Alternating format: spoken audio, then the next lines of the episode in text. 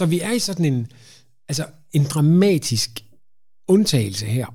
Og, og spørgsmålet bliver, hvis vi følger med disciplene, er der evangelisk godhed nok i Jesus til at adressere ondskaben her, eller er der ikke?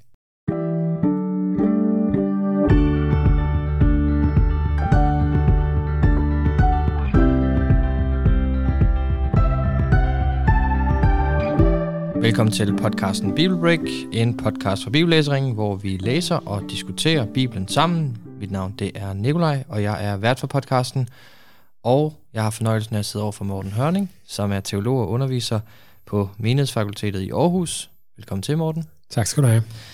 Vi er i gang med nogle tekster fra Markusevangeliet, og vi er nu nået til kapitel fem, vers et til tyve, som handler om Jesus og disciplen, der bevæger sig over til hedningernes land, øh, netop på den anden side af Genesarets sø, som er første gang i Markusevangeliet. Og øh, jeg vil nu læse teksten, og så går vi i gang med at tale om den. Så kom de over til den anden bred af søen, til Gerasenernes land. Og da Jesus steg ud af båden, kom der i det samme en mand hen imod ham fra gravhulerne. Han var besat af en uren ånd. Han holdt til i gravene, og ikke engang med lænker kunne man holde ham bundet. For han var ofte blevet lagt i fodjern og lænker, men lænkerne havde han revet af sig, og fodjernene havde han sprængt. Ingen var i stand til at tæmme ham. Hele tiden, både nat og dag, løb han rundt mellem gravene og på bjergene og råbte og skreg og slog sig selv med sten. Da han på lang afstand fik øje på Jesus, kom han løbende og kastede sig ned for ham og råbte med høj røst: Hvad har jeg med dig at gøre, Jesus, du Gud, den højeste søn? Jeg besværger dig for Guds skyld, pin mig ikke. Jesus havde nemlig sagt til ham: Du urene ånd, far ud af manden. Og han spurgte ham: Hvad er dit navn? Han svarede ham: Legionen er mit navn, for vi er mange. Og de tækkede og bad ham om ikke at sende dem bort fra egnen. Der ved bjerget gik en stor flok svin og fandt føde, og dæmonerne bad ham: Send os over i svinene, så vi kan fare ind i dem. Det gav han dem lov til. Og de urene ånder for ud af manden og ind i svinene, og flokken på omkring to tusind styrtede ud over skrænten, ned i søen og druknede. Men svinehyrderne løb deres vej og fortalte om det i byen og på landet, og folk kom for at se, hvad der var sket. De kommer hen til Jesus og ser den dæmonbesatte, som havde haft legionen i sig, sidde påklædt og ved sine fulde fornuft, og de blev grebet af frygt. Men de, der havde set det, forklarede dem, hvad der var sket med den dæmonbesatte, og fortalte om det med svinene. Så bad de ham om at forlade deres egen. Da Jesus var ved at gå ombord i båden, bad manden, der havde været besat, om lov til at komme med ham. Men det afslog han og sagde til ham: Gå hjem til dine egne og fortæl dem om alt det, Herren har gjort mod dig, og at han har forbarmet sig over dig. Så gik han hen og gav sig til at prædike i Decapolis om alt det, Jesus havde gjort mod ham, og alle undrede sig. Morten, i sidste afsnit, så var Jesus og disciplene på vej til det her landområde, de nu er kommet til, altså på den anden side. Vil du ikke lige starte med at forklare, hvad det her Gerasenernes land, det, det er, og hvad det står for? Mm-hmm. Jo, og, og på en måde måske at den vej nu frem til en fornemmelse af, at, at det er det sted, hvor vi som danskere, som ægte genuine, mange generations hedninger, for alvor inviteres ind i Markusevangeliet.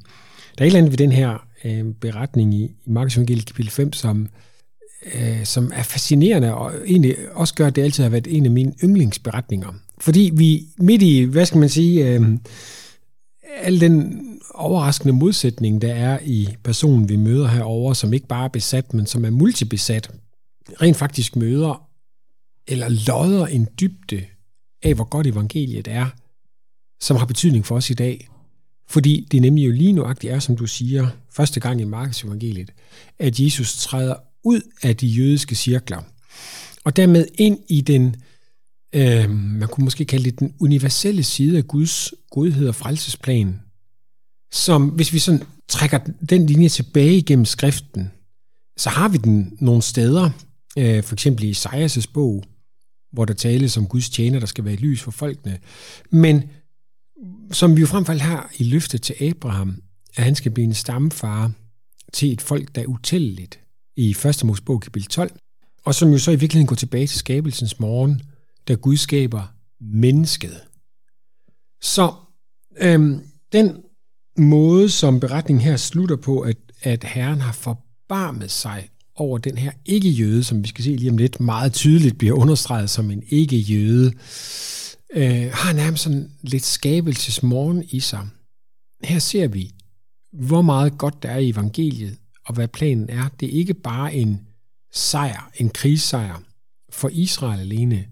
Det er en sejr for mange i besydningen. Det er en universel sejr for dem, som vil tro og vil omvende sig og vil, vil følge her. Så det er det store billede. Hvis vi så prøver at, at zoome lidt ind, jamen hvad er gerasenernes land så? Jamen vi får faktisk at vide i kapitel tyve, at det er Decapolis. Så vi talte om det øh, i et tidligere afsnit, det her med, at, øh, at det var romerne, som øh, satte nogle byer sammen, som skulle være et boldværk mod jøderne, og kaldte dem for Tibysforbundet. Så det er altså det er græske store byer, græske metropoler, det er ti gange København, som var sat sammen i et forbund mod øh, de forfærdelige jyder, eller jøder, øh, som havde vokset meget i politisk magt op til den her periode. Så kaldes det så også for Gerasenernes land, og det har man spekuleret lidt i, hvorfor hedder det Gerasenernes land, og det forklares jo så ikke helt præcis. Det vi dog kan sige, det er, at der er en lydlighed mellem Gerasenernes land, og så det hebraiske ord for at være udvist, øh, som hedder Gerashim. Og der er en tradition, både i skriften og også i andre tekster, at, øh, at der var syv folkeslag, som blev udvist, da Josva indtog landet. For eksempel nævner Paulus det i øh, en taleindhold i Apostlens Gerninger, kapitel tretten, at det var syv folkeslag, der blev udvist. Og, og de folkeslag øh, fandt så bosted nord for Genesarets sø. Så måske er der en tradition til det. I hvert fald så ville en jøde, som, som hørte det her i det første århundrede, have tænkt på de udviste. Så dem, som ikke længere bor i Israels land, fordi de er blevet udvist. Så det er et eksempel, eller et indicium på, det er hedninger, vi er i gang med at møde. Vi får så også den der beskrivelse af, at øh, altså de nærmest hedenske kræfter, der er i spil i den besatte mand, altså hvor vi over i Israel, i for eksempel synagogen i Kapernaum, møder sådan en lille forsigtig dæmon, som ligefrem bekender Jesus som Guds hellige, så møder vi her en mand, der er så besat af dæmoner, at der ikke gives nogen jordisk middel, hvormed man kan tæmme ham. Det er jo det, det, er jo det der ligger i den der indledende beskrivelse, at man har prøvet alt muligt. Øhm, Fodjern har han sprængt, og det, man har bundet med ham, han, spr- han sprængt, han løber rundt øh, både nat og dag og skriger i gravene. Så virkelig en, øh, en forfærdelig kraft, der er i spil i ham. Og da Jesus så adresserer dæmonen, tager den sig så et navn, som måske har en for... sådan en, en afsmag af den her romerske magt, som er til stede i baggrunden, legion. Det, det, det var ikke en typisk måde at angive et stort tal på, selvom at det så også tolkes sådan, øh, det er mit navn, fordi vi er mange. Øh, men det er altså et, en, en måde, hvorpå at sige, at det er en, det er en hel hær, en romersk legion, en romersk hærenhed, den største romerske hærenhed. Hvor mange mennesker bestod den af? Ja, det er sådan cirka fem til seks tusind øh, legionærer, der skulle til sig, altså virkelig en slagkraftig force. Jeg forstår det sådan i forhold til moderne militærsprog, det er en bataljon, og det er det, som vi i Danmark knap har, så vi vidste nok, at det ikke i tyve tredive og, og, og tyve milliarder, eller whatever, ikke? Også så er vi i stand til at have en bataljon i Danmark, det er jo forfærdeligt i sig selv, men det er selvfølgelig ikke lige det, podcasten handler om. Øh, men altså et kæmpe tal. Øh, så får vi også at vide, at der er svin, hvad vi jo ved, der ikke er i jødisk område. Øh, derimod ved vi, at kananæerne fra gammel tid øh, ofrede svin til guderne, så det er også et, et indicium på, at vi, vi er hos øh, et, den ikke-jødiske del af befolkningen her rundt omkring Genesarets sø. Og, øh, og til sidst så får vi så også at vide, at den tidligere besatte bliver sendt hjem til sine egne, som jo altså ikke er jøderne. Så hele rammen omkring det, der nu kommer til at ske her, øh, gørs, gør, gør det altså tydeligt for os, at vi ikke er i Israel, men vi er et sted, hvor evangeliet egentlig ikke burde fungere. Fordi det er jo for jøderne, er det ikke det? Det er i hvert fald sådan, som disciplene med deres frygt og deres tvivl tænkte, at de på vej over i båden, gav videre med evangeliet rækker til den her rejse.